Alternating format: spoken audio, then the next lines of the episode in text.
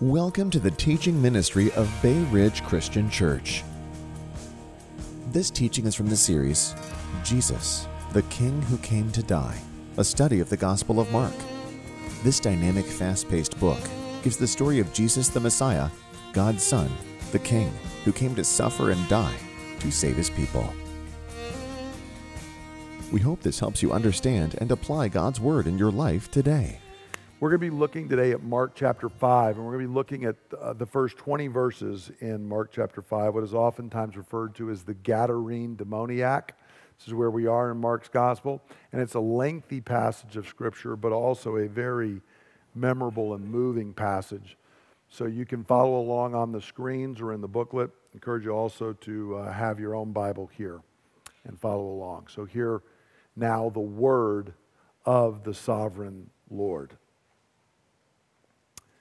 They went across the lake to the region of the Gerasenes. And when Jesus had gotten out of the boat, a man with an evil spirit came from the tombs to meet him. This man lived in the tombs, and no one could bind him anymore, not even with a chain. For he had often been chained hand and foot, but he tore the chains apart and he broke the irons on his feet. No one was strong enough to subdue him.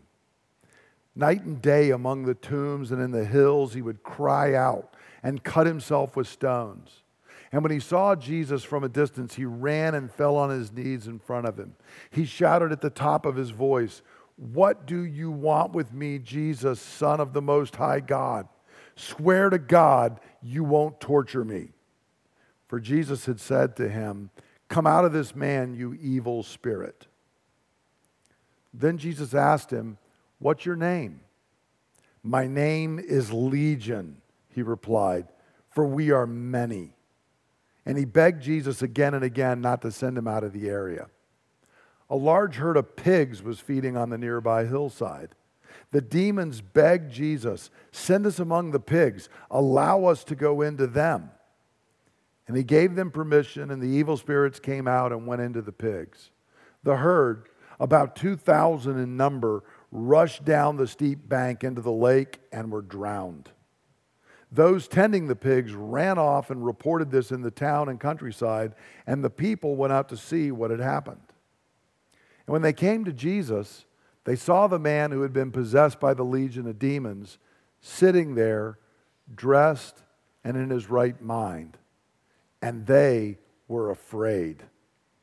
And those who had seen it told the people what had happened to the demon possessed man and told them about the pigs as well. Then the people began to plead with Jesus to leave their region. As Jesus was getting into the boat, the man who had been demon possessed begged to go with him. Jesus did not let him, but said, Go home to your family and tell them how much the Lord has done for you and how he has had mercy on you. So the man went away and began to tell in the Decapolis how much Jesus had done for him and all the people were amazed. As I read this account, uh, it brought to mind a fairly famous literary story or figure, which is out of The Lord of the Rings. One of the major characters was a character named Smeagol, who was originally a little hobbit.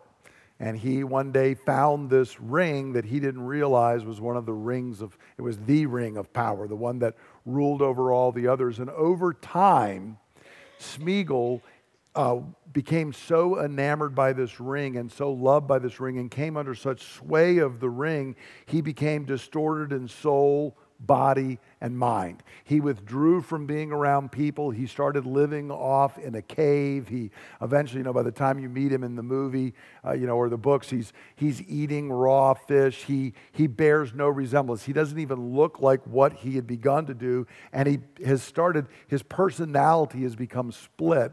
And he's referring to himself very often as Gollum. And he's become this uh, truly tortured, split being that is very, uh, he's really, really creepy. Our, our third son, John, can do an amazing imitation of Gollum from the movies. If you ever see him, you can ask him to do it, you know, where he coughs up and does it. As you watch this character in the movies, it's Tolkien's representation. Tolkien was a believer, and I have to think that Gollum is a representation of what happens to us under demonic power and sin. And particularly, I think a lot of it is drawn out of this character in Mark chapter 5. Someone who has come so under the domination of evil that they bear no resemblance to who they were, how they were created, and they really are kind of operating as a split personality. And so we're going to be looking at the story of this man known as the Gadarene demoniac or Gerasene demoniac. You'll hear him referred to as both, and see what it teaches us about. Uh, both demonic powers and what they're wanting to do, but especially what it points to and teaches us regarding who Jesus is. Now, to remind us, two weeks ago we had looked, you remember we had spent quite a while, about a month, looking at the parables. And when Jesus concluded teaching the parables, he gets in the boat with the disciples and they're going across the lake. And on the way, there's this massive storm. And we're going to see that Mark has these two stories. He, it's important the way he's telling them because he wants them to be read together. Because in Mark chapter 4, verses 35 to 41, a very short thing, uh, Mark gives us this story of the storm, and it is full of vivid details that Luke and Matthew don't record, and that's because it's probably coming directly from Peter's memory. Uh, and if you remember in the story, the disciples are afraid of this chaotic storm that is there over them. Um, and then they wake Jesus up and he rebukes and silences the storm. And if you remember, I pointed out to us that when it says he rebuked the storm and he told it to be quiet or be still, who did he normally use those same two words with? Demons. Okay, so the, the, the storm was cast almost as if it was a demonic force or power, and it has to submit to Jesus, and it becomes quiet and still. And then at the end of the story, if you remember the disciples who had been afraid of the storm, who are they now afraid of? Jesus. Okay, so you've got kind of these vivid details. There's this situation of chaos, this storm. Jesus shows mastery over it, and then the fear shifts from the situation to Jesus. Well, notice in the story that we just read, it's parallel in many ways. It is full of vivid details. If you compare it in Matthew and in Luke, there's far fewer details than here, because again, I got to believe Peter is probably closing his eyes and reminiscing what happens as soon as they arrive in the thing. Here, it is not just a storm where Jesus speaks to it like a, demon. We're literally told that a man under the power of demons is threatening people everywhere. It is a complete state of chaos, and everybody is afraid of this guy. They just want him gone. But Jesus comes, he displays total mastery over the demons, and then what happens? Who's everybody afraid of now? They're now afraid of Jesus. It's the exact same parallel structure as we had seen in the previous account. And what's interesting in this one again is it is the most detailed account of demonic activity anywhere in the Gospels. We've encountered demons multiple times, all the way back in Mark chapter 1, at the very early part of the Gospel. We've seen them here. But here, for the first time, we get a detailed account of what they're doing to a person. And from this, what we're learning really is their motives and desires. And I'm not going to dwell on this a lot today, but make no mistake about it. Satan and his demonic forces, this is exactly what their uh, devices, designs, and desires for you and me are. They are no different than what we read about in this account here. So let's dive in a little bit into the text. And notice what happens is Jesus has been in this storm, and when he gets there, and what we read in verses 2 to 5, he goes from one storm into another. Now, why I say this is in verse 2, we're told, you know, when Jesus got out of the boat, a man with an evil spirit comes and meets him. But the NIV doesn't translate it because it becomes repetitive. It's got one of Mark's favorite words, which is the word immediately. So you know, when we're reading the story, Jesus calms the storm. The disciples are afraid. And then the next thing we read is they land, and immediately this guy comes running towards them. Mark is letting us know there's no break in the action. It is, you're out of one storm and you're right into another storm. And notice the pitiful description of this individual who comes up. It's a man who runs up, and where does he live? In the tombs. In the graveyard. That's where he lives, okay? This is not a place that a human being ought to live.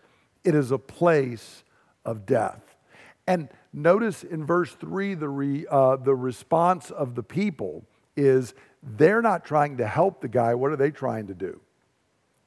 Bind him up, okay? Now, what, what do we bind up with chains?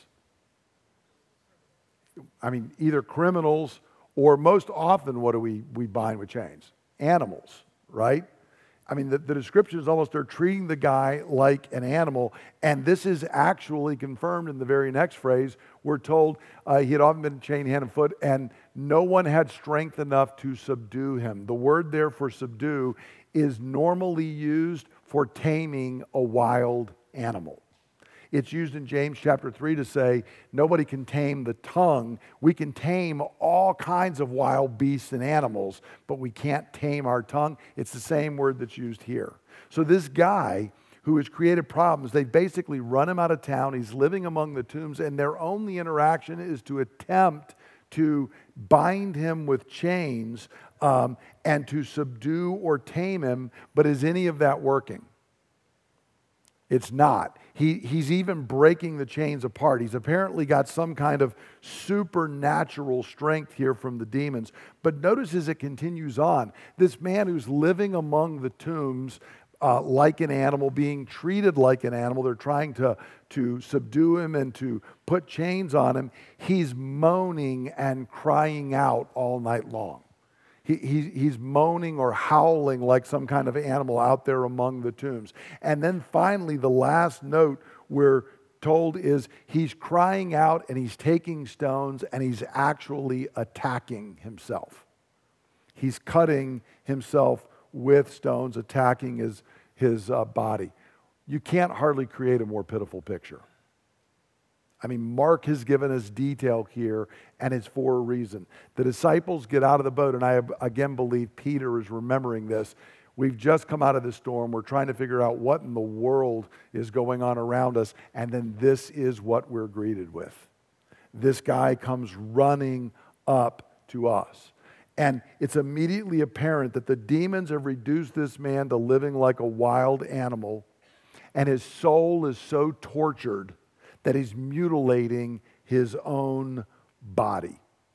And the picture we get is like the waters in the storm we had just read about at the end of Mark chapter 4, like the waters in Genesis chapter 1, verse 2, this guy is a boiling chaos.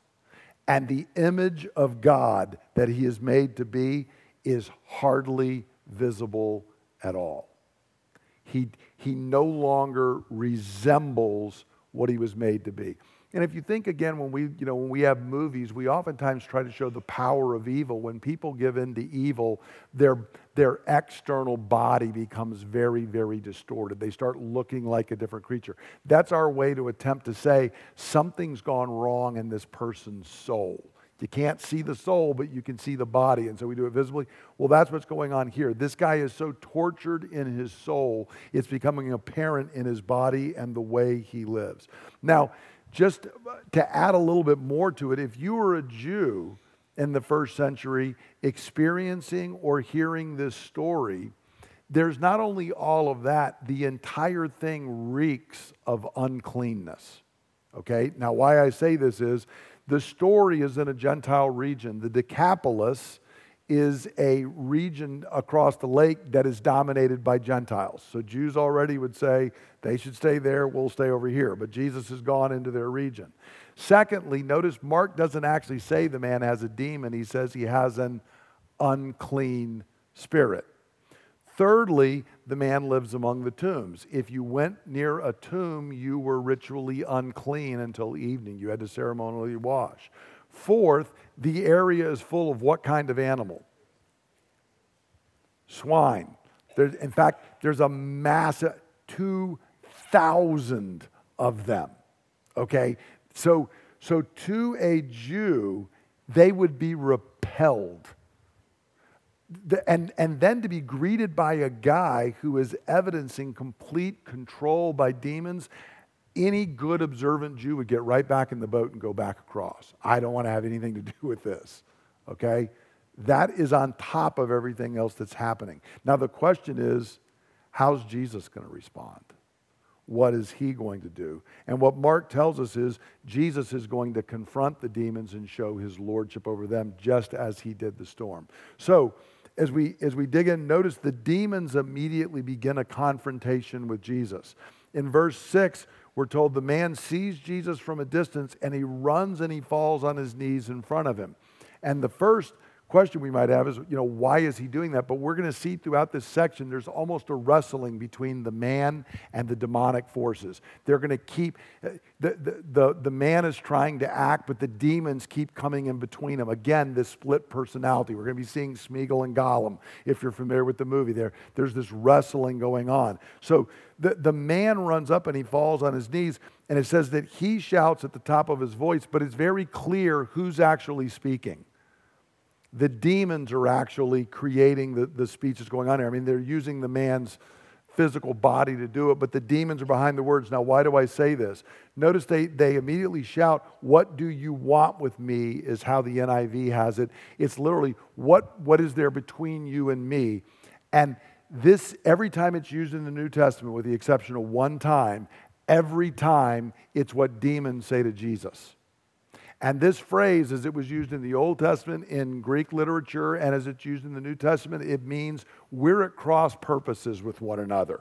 We are not wanting the same thing. What's going on here? Why are you interacting with me? Because you want to go one way and I want to go another. Secondly, notice that they, they jump in and they say, What do you want with me, Jesus? Now, what's unusual about that? How does this guy know who Jesus is? There's no record Jesus has ever been in the Decapolis. There's nothing about But see, the demons know who he is.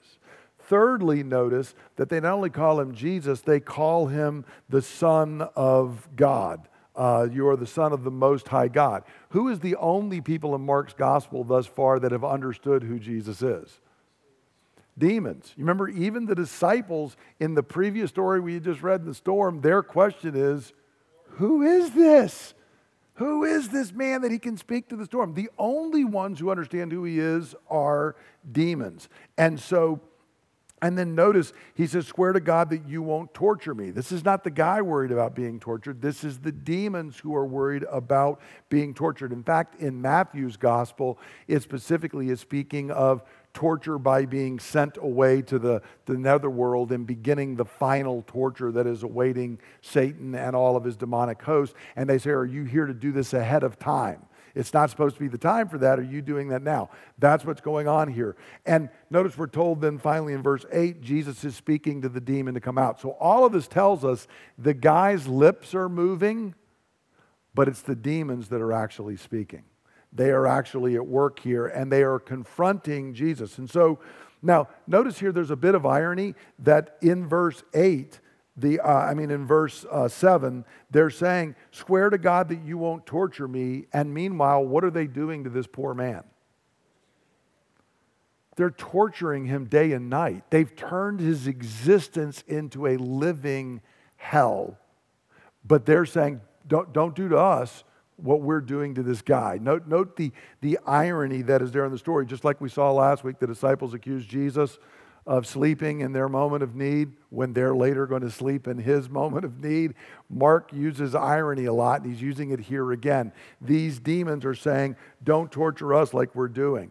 But notice he then goes on and he's going to describe the depth of demonization that is happening here to create this in this man. In verses 5, uh, in verses 9 to 13, Jesus continues, and he says in verse 9, uh, What is your name? Now, some people have tried to say that Jesus is trying to speak to the demons to get their name. There's actually no proof in the New Testament that Jesus or any of the apostles or anybody thought getting the name of the demon gave you power over them. There's a lot of people want to preach that kind of stuff. I'm going to talk about that a little bit more in after hours today. There's nothing in the New Testament that indicates that. And interestingly, Jesus doesn't ask it its name, he asked him its name. And when the demon responds, we're specifically told that, um, that he's going to talk about the demons begging Jesus in just a couple verses. So Jesus isn't asking the demon, he's asking the man, What is your name? But who immediately replies? the demons do. Because again, get this picture. There's this, this split personality that's going on. And what do the demons say? What's their name? Legion, which isn't really a name, it's a reference to the fact we're, we're legion because we are many. Now, does anybody know how many were in a Roman legion? Five to 6,000. Now, this is not a statement that there were literally five to 6,000 demons in there, but in other words, the most powerful fighting force that was known at this time was the Roman legion. This is a statement we are many, we are here, we are powerful. Um, but that is not going to dissuade Jesus. Notice that uh, they're begging Jesus again, you know, not to be sent out of the area. And it may even be, it's hard to tell. If you read this and you're like, I'm not sure, is this the guy or is this the demons? The answer is kind of yes. That's part of the point. It may even well be that the guy is afraid of the demons being sent away, which sounds crazy, doesn't it? Until you think about when the Lord tries to deal with something in your life or mine that may be destructive. And what sometimes is my response? Yeah, don't send it too far away, Lord. Right? Is that not the case? You know, Lord, deal with this, but can you do it like tomorrow or next week? So there's this struggle back and forth. And the guy, the guy where the demons are saying, you know, please don't send us away from the area. And then we're told in verse 11 this statement that there's a large herd of pigs feeding on a nearby hillside. Again, to a Jew, that is a very unclean thing. And we're told in the next verse, how large is this herd? 2,000 pigs. Now, I don't know if you've ever been around pigs very much. They have an interesting aroma, I, I will say, and I've never been around 2,000 of them. This is a massive herd of swine. And yeah, it, it is a lot of them. But I want you to see as well, it's a reminder to us that Jesus, even though he normally doesn't do this, he is penetrating a Gentile area with the presence of the kingdom of God. And it is by the note that there's a massive herd of pigs like that, it's a note that this is a very, as it were, dark place. And he is there. And the demons are begging Jesus uh, to go into the herd of pigs rather than being sent far, far away uh, from doing this. Now, what's interesting is Jesus allows it, okay? And it's unusual. Uh, he allows it. And what happens to the entire herd when the, when the demons go in among them? I mean, they all become crazy. They start acting like lemmings they run over the edge and run down into the water and they are drowned. Now, several things to note in this. Number one, what does this tell us about the resilience of a human being?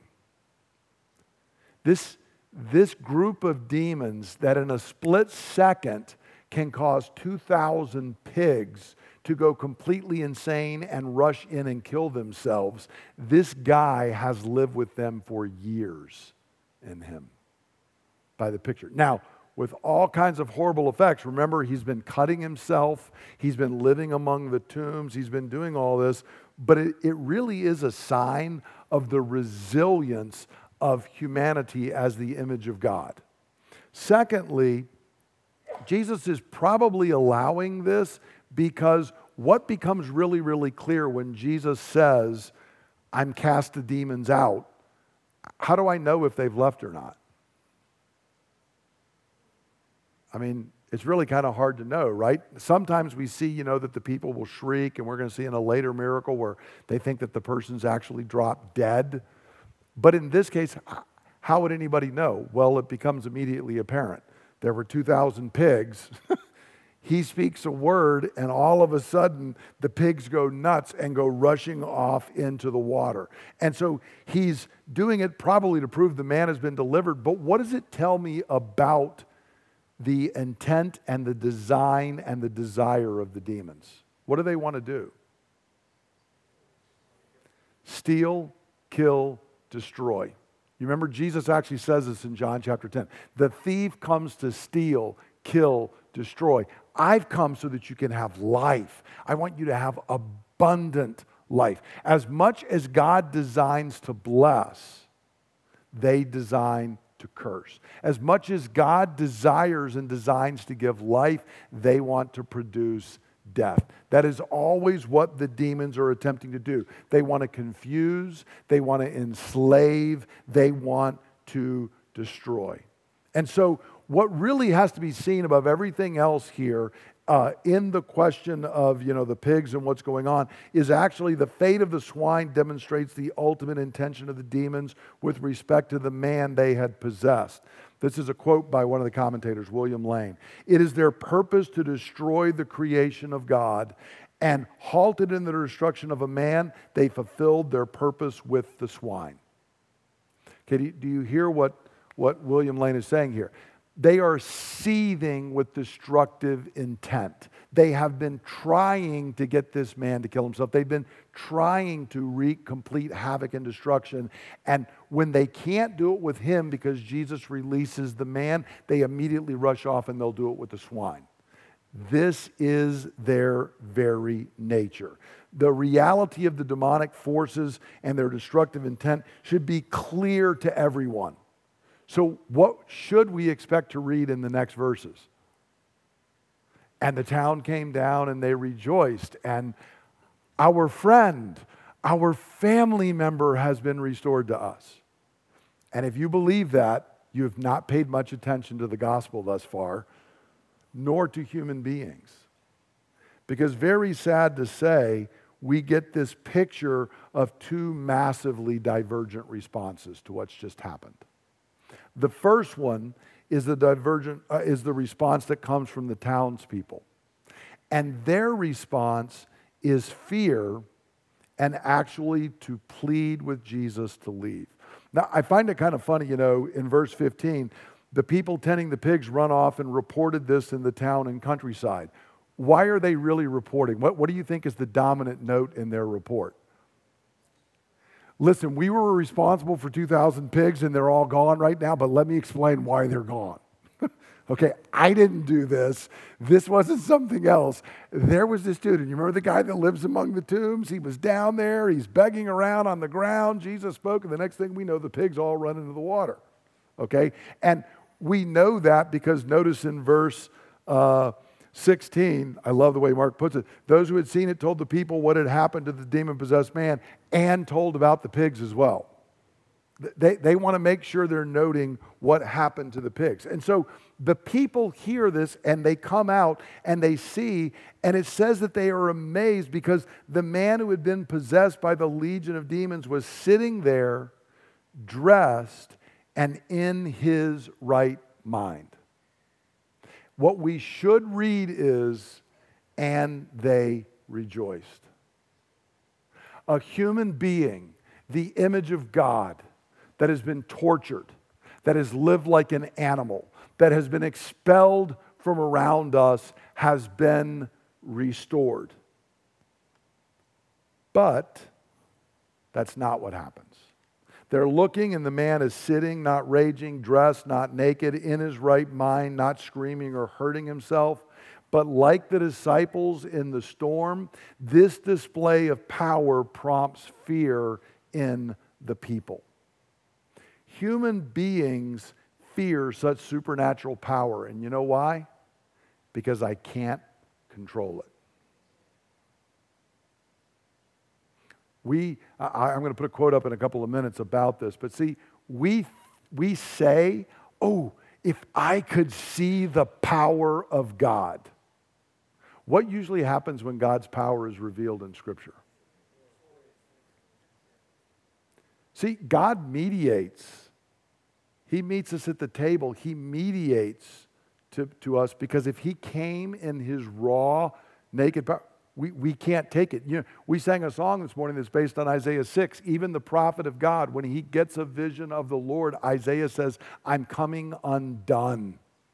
I, I'm, it's over for me. I'm not going to survive this. And that's exactly what is happening here. The people are now afraid, but this is not the fear of the Lord. They are afraid of Jesus. They are afraid of this kind of power. They don't know who he is, they don't know what he's done, but they do know one thing they don't like him being around. And then on top of that, there's an issue of the pigs. What does that represent to them when 2,000 pigs run down and are drowned? Massive economic loss. Now, that may sound strange to us, but I can't tell you how many commentators I had to read dealing with is it okay that Jesus allowed 2,000 pigs to get destroyed? This is like a big question for people. And I'm like, okay, well, you're being very much like the townspeople. What about the guy? What about the guy who's no longer living like an animal? Yeah, but what about the pigs? Okay, they're pigs. what about the guy?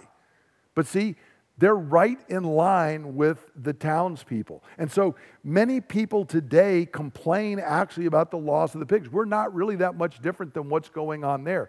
Jesus is not only a power they can't contain, it's a power that just cost them economically. It's a power that meant the, the, the way that things have happened for them are now in deep danger. If this guy, I mean, if he hangs around, what might it cost us tomorrow? Now, lest we judge them too quickly, is that not the same motive that laid behind slavery? Jim Crow in the South. I mean, even after we had the Civil War and, and hundreds of thousands died, we descended into another century of Jim Crow laws. And why? Because our whole economy is built on this. I mean, it is going to cost people who were reading their Bible every week. So you can get really comfortable. And it's easy for me to judge them. But what if Jesus came and in a display of power, I realized, whoa, I could lose my comfortable lifestyle? This could cost me hanging around this guy, I might, I mean, people might get spiritually set free, but we might become impoverished. That is clearly part of what is going on here. Economic comfort in, can easily eclipse concern with the welfare of humans and the work of God. We, we easily sometimes run into this, don't we? That I, I don't want to know too much. I don't want to know what's going on there because that might you know, require me to make some changes. And that's absolutely what's happening here. And so it should cause real reflection for each of us. And so the end result of this, notice, I mean, what a terrible statement in verse uh, 18 or verse 17, excuse me. The people plead with Jesus to leave. God has taken flesh. A people that are not part of the historic people of God the Messiah comes to their region, he gets out of the boat, and what's the first thing they tell him? Yeah, could you get back in the boat and go back across to the other side? I mean, this is a horribly sad statement. What, what if Jesus had come to Annapolis and our response was, can, can you go back across the bay? But that's literally what is happening here. They reject Jesus and his saving power, preferring the comfort of their economic prosperity, familiar lives, and gods they can control. We got a guy living in the tombs. He's howling like an animal. He's breaking chains. He scrapes himself. But, but we figured out ways to work around that. But we're not too sure about you being here. So, another one of the commentators, James Edwards, said this Most people, if they were asked, would probably say they would like to see a manifestation of God. But this story is a cold shower for such religious pipe dreams. When God manifests himself in Jesus, most people ask him to leave. And the reference there to John 1:11 is in the prologue where John says, "He came to those who which were his own and they did not receive him." So he's pointing out this isn't just the people living in the Decapolis. When the Messiah came to the people of Israel who claimed and every day said, Oh Lord, send the Messiah, send the Messiah, send the Messiah. And then the Messiah comes, and what do they say? We, do you have a plan B? Is there another Messiah in there? We're not comfortable with the one that we got. And so this is a real struggle. And that is one real response here it should shock you and me when we read this, but it should also challenge us and say, how would I really respond? I mean, what if, what if the Jesus that comes is not what I was looking for? What if he starts poking and prodding in places that it's like, Lord, that's not what I was asking? I, I had a different plan in mind. Now, there is a second response, and that's the former demoniac who is a response of worship, discipleship, and evangelism. Interestingly, notice we're told the man is sitting at Jesus' feet, which is a posture of worship, especially in the Gospels. He's sitting there, again, restored, and he is just wanting to hear the word of the one who has saved him. And notice he begs to go with Jesus. And in Mark's gospel, what is the to, to be with Jesus means to be what? A disciple. Right? He said, Lord, I just want, I want to get, they're sending you away. I want to get back in the boat and go with you. Now, I might point out, it'd probably be a good thing because if you've been living for years among the tombs and acting like this man acts, I'm not sure I want to go back and face everybody in the town because if they're sending Jesus away, what might be their response to you? Right? But Jesus, interestingly, he listens to the people and he leaves. He even listened to the demons to let him go into the herd of swine. He does not grant this man his request. Instead, what he actually does is he sends the man on mission. Because Jesus is not going to be there to proclaim the gospel now. The people have asked him to leave, and he's going to leave. But I will leave a witness and a testimony among you. And it's going to be the very man that got delivered. And every day you're going to see him. And he's going to be clothed. He's going to be in his right mind. He's not going to be acting like an animal, but you're still not going to be able to contain him because he is going to be telling you what happened. And notice, uh, Jesus uh, is there to tell the people what happened, and he's going to go ahead and minister. And what's interesting, of course, is what we've seen in the Gospels is very often when the second Jesus does a miracle, what stops him from proclaiming the gospel? Crowds start gathering around, and he's trying to preach, and they're all wanting a miracle real quickly. Well, this is not going to be the case now. Jesus is not going to be there. The guy's going to be there to do it. Now, what's interesting is how much does this guy know at this point? I mean, is anybody picking? What if this guy stood up in front of our church and said, I want to go off and be a missionary? And we're like, You got saved like nine seconds ago, right? He, he doesn't know a lot of theology, but what does he know? right? I know what I was like. I know who I was, and I know who I am. And I know the only thing in between is Jesus. I know who he is. And interestingly, notice he, he does know enough to say, Jesus says, Go off and tell everyone what the Lord has done and how the Lord has shown mercy to you. But what does the man actually go off and say? How much Jesus has done. So he actually has grasped a good amount of theology right there. Unlike the disciples, don't miss the irony, the disciples saw the display of power, and their question was, who is this? This guy's experienced the display of power and he knows who it is. Oh, you want me to tell who the, what the Lord has done? I can tell you what the Lord has done because the Lord is Jesus. Jesus is the Lord. I know it because he spoke a word and I was delivered. And notice here, it begins actually with his own family, which is a great picture for you and me because when we are first delivered by Jesus, who's the first people he wants us to be missionaries to? our own family and friends, the people right around us. That's who he is sent back to do. But notice it's also very interesting. He expands out. Jesus says, you know, uh, go home to your family and tell them how much the Lord's done. But in verse 20, he goes around the Decapolis. That's a word that means the 10 cities. He's not just going to his own home and his own family, he's going everywhere. This guy is out on mission. And can you understand why? What if I was that guy? I mean, I would want to tell everyone. I remember when I first got saved, and thankfully I had not literally seemed to be a Gadarene demoniac, but I'd only been saved three months, and our church had a youth week where they voted for who was going to be the choir director and who was going to be on the deacons and who was going to be this. And when it came time to vote for who was going to be the preacher, it was a unanimous choice Brett because something happened three months ago and he has not shut up about Jesus. So let him tell the congregation and leave us alone. Because all I knew was I was drunk and stoned on a Friday. And on a Sunday, I went to a David Wilkerson crusade and God revealed himself to me, and I walked back into school on Monday with a Bible in my hand. Everything is different.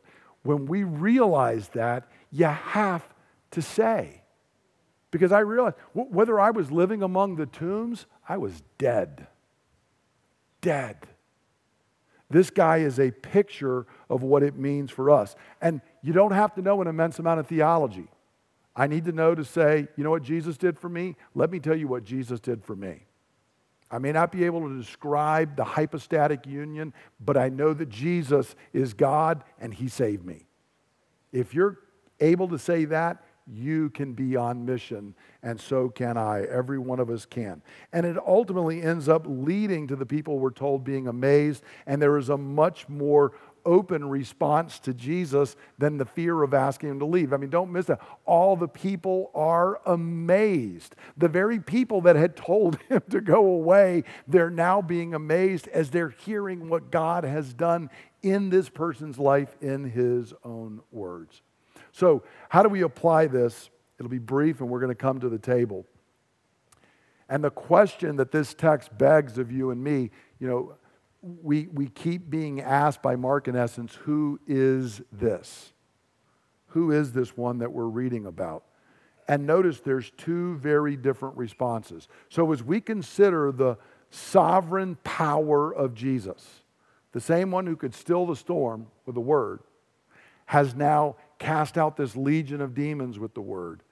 What is my response to his sovereign power? Because there are two wildly different responses in this story. The first response is the townspeople, and they're afraid. They're afraid of Jesus and they push him away.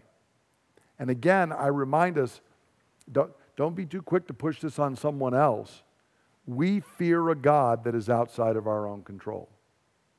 I mean, and if there is any sin that, that characterizes the way we are Uh, you know, making God in our own image in this age is we want a God that we control.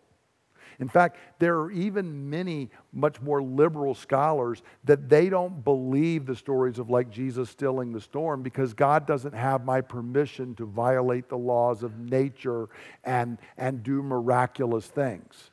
Because, see, they fear a God who can do that. They want a God that they can define and that they can control. But that's the air that you and I breathe. Like the people there, we can easily prefer our comfortable lifestyle and fear that God's work may cost us. And the reality is, sometimes it does.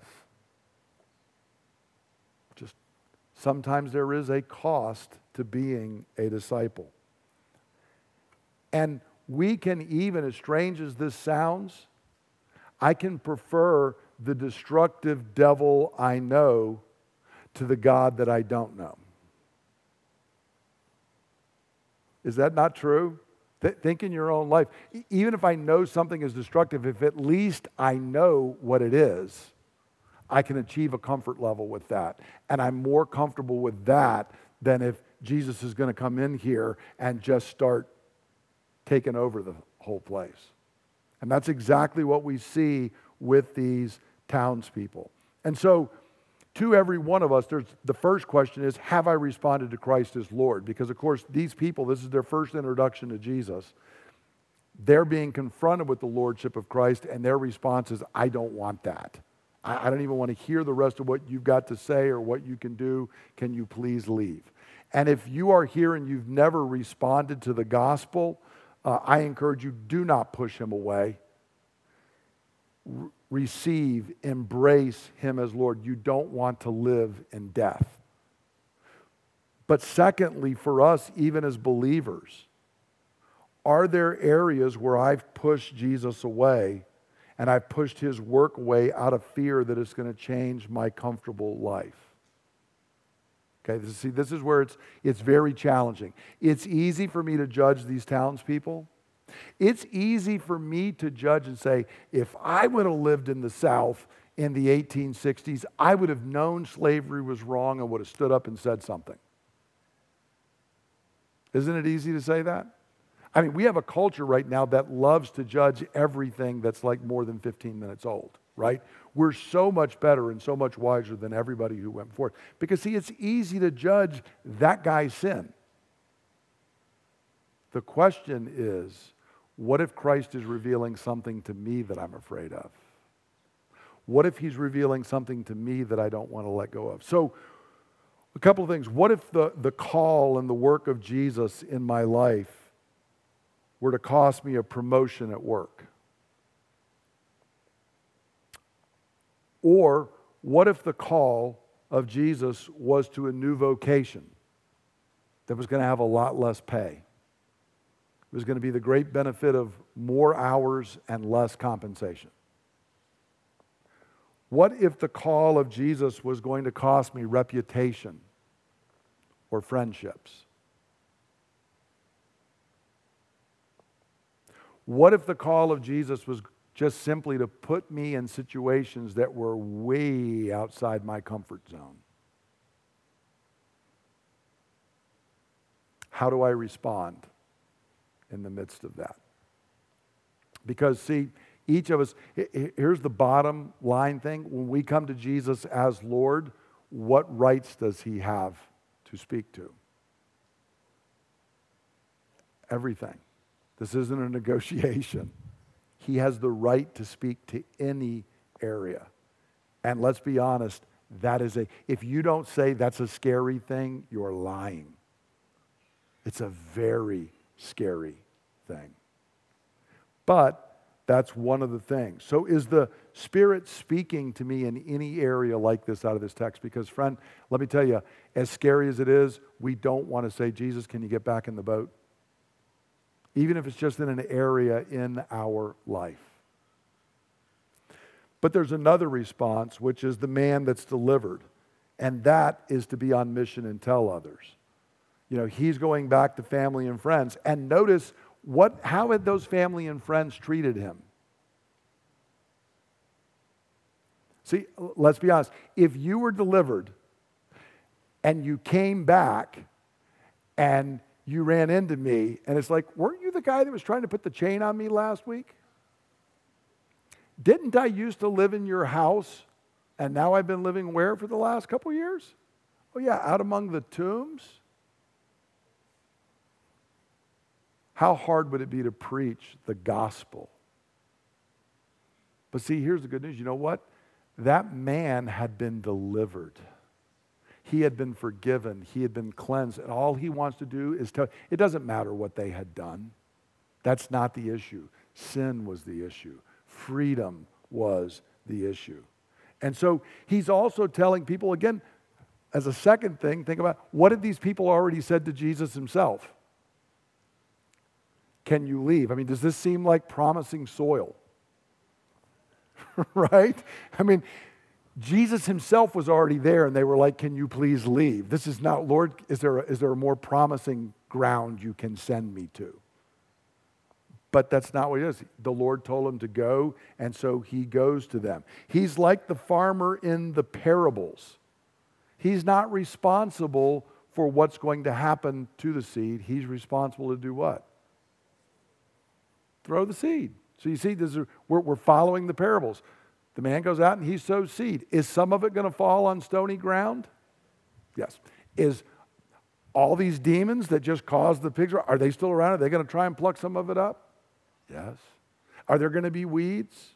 Yes. Does any of that matter? No. I'm not responsible. I'm supposed to throw seed.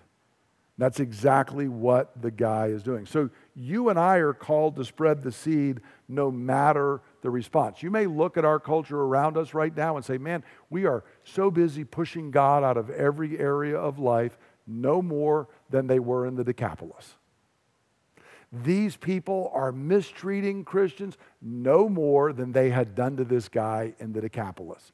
These people are not responsive no differently than was going on in the Decapolis.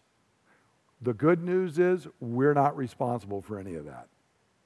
We're responsible simply to speak the word of God and trust that it is powerful. The same word that delivered that demoniac can deliver our family, our neighbors, our friends with the powerful word of the gospel. And, brothers and sisters, when we consider all that Jesus has done, how can we be silent? We, we, we need to be open. They may think you look more like the Gadarene demoniac at the beginning of the story. That's okay. It doesn't matter. What matters is that we proclaim who Christ is and what he's done.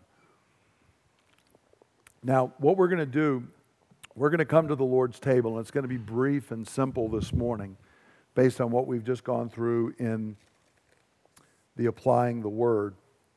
And I just want to encourage us as we come to the table is there any area where the Lord is speaking? Because I didn't dwell on a lot, but I want to remind you demons are real, they are here.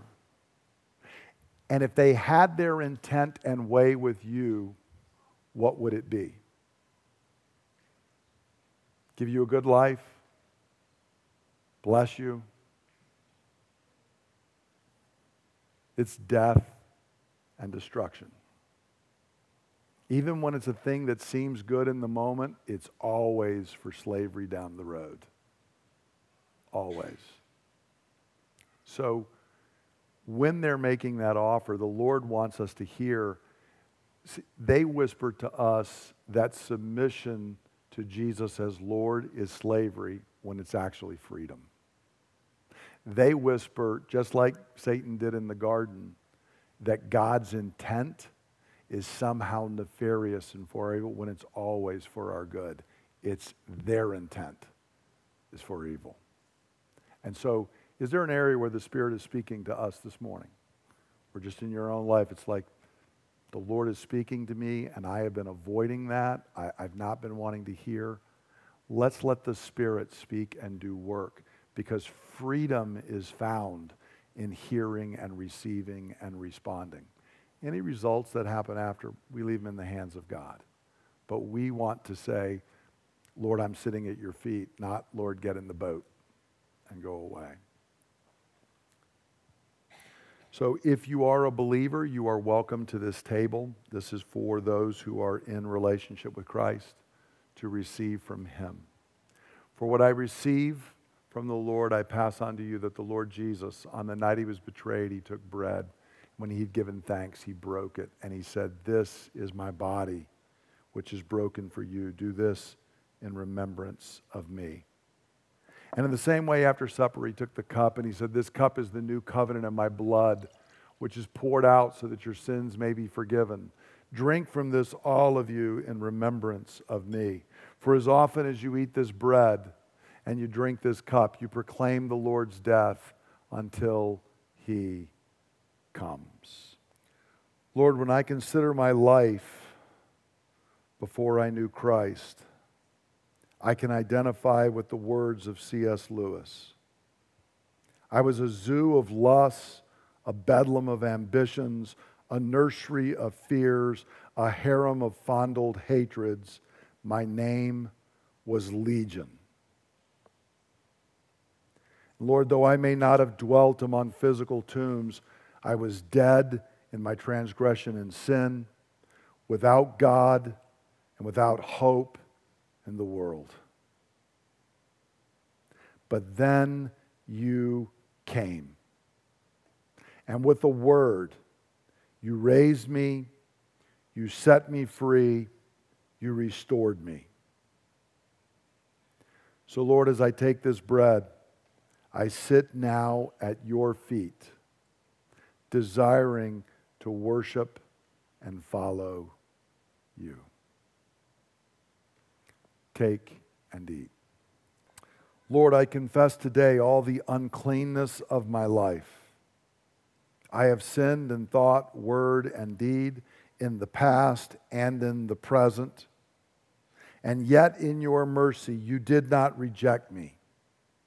But by your blood, you have cleansed, healed, and forgiven me.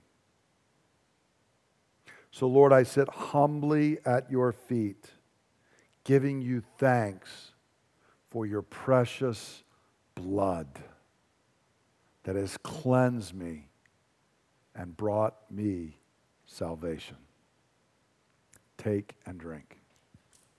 Let's stand together, and I'm going to be praying for us. And I want to encourage you as the Lord has brought something to your mind. Was there any uh, self help book that was going to deliver the Gadarene demoniac? There's not. This is not a self help project. We need the power of the Holy Spirit to deliver us. Okay, we, we, we want to boldly ask God to work. So I encourage you, join with me as we're crying out for God, not for self improvement, but for the freedom that comes from the gospel. Lord, when I consider how often people did not want to receive you, preferring their paltry freedoms that were really slavery, thinking more of temporal, temporal comforts than eternal joy, wanting your absence more than your presence. Lord, I am shocked. But then I consider how often the same has been true in my life. Lord, I even confess that as your disciple, I so often am afraid to follow you with wholehearted, bold faith and obedience. Lord, if I am honest, I often want a God I can control rather than a God whose glory and power threatens to shatter all of my illusions of control. I confess that I have often been so afraid of what I might lose rather than realizing all that I will surely gain by launching out and living in radical faith. So I come now, Lord, and I cry out, Lord, speak your powerful word. Lord, shatter the chains that would bind me. Lord, expel the darkness and deceit that would surround me. Lord, renew my mind. Lord, I pray that the breeze of your spirit would fan into flame faith and love in my heart so that I would live in holy boldness that would expel all fear. Father, I pray that we would hate nothing but sin and fear nothing but you. Lord, I pray as well that you would send us forth on mission to declare to others the glorious truth of the gospel that brings freedom found only in trusting and walking with you. Holy Spirit, I pray you would fill each and every one of us. Draw us close to the Father. Shine the light on any areas where we have feared to open ourselves up to you. And Lord, send us out to be your missionaries, even in places we never thought we would go. We ask all of this in the name of Jesus Christ for his glory. Amen. Amen. Now, grace and peace to you from him who is, and who was, and who is to come, and from the sevenfold Spirit before his throne, and from Jesus Christ, who is the faithful witness, the firstborn from the dead, the ruler over the kings of the earth who loves us and has freed us from our sins by his blood and has made us to be a kingdom and priests to serve his God and Father. To him be glory and power forever and ever. Brothers and sisters, you are cleansed. You are restored. You are filled. You are blessed. Go forth and be a blessing. Amen. Thank you for listening to the teaching ministry of Bay Ridge Christian Church. For more teachings and resources, please visit www.brcc.church.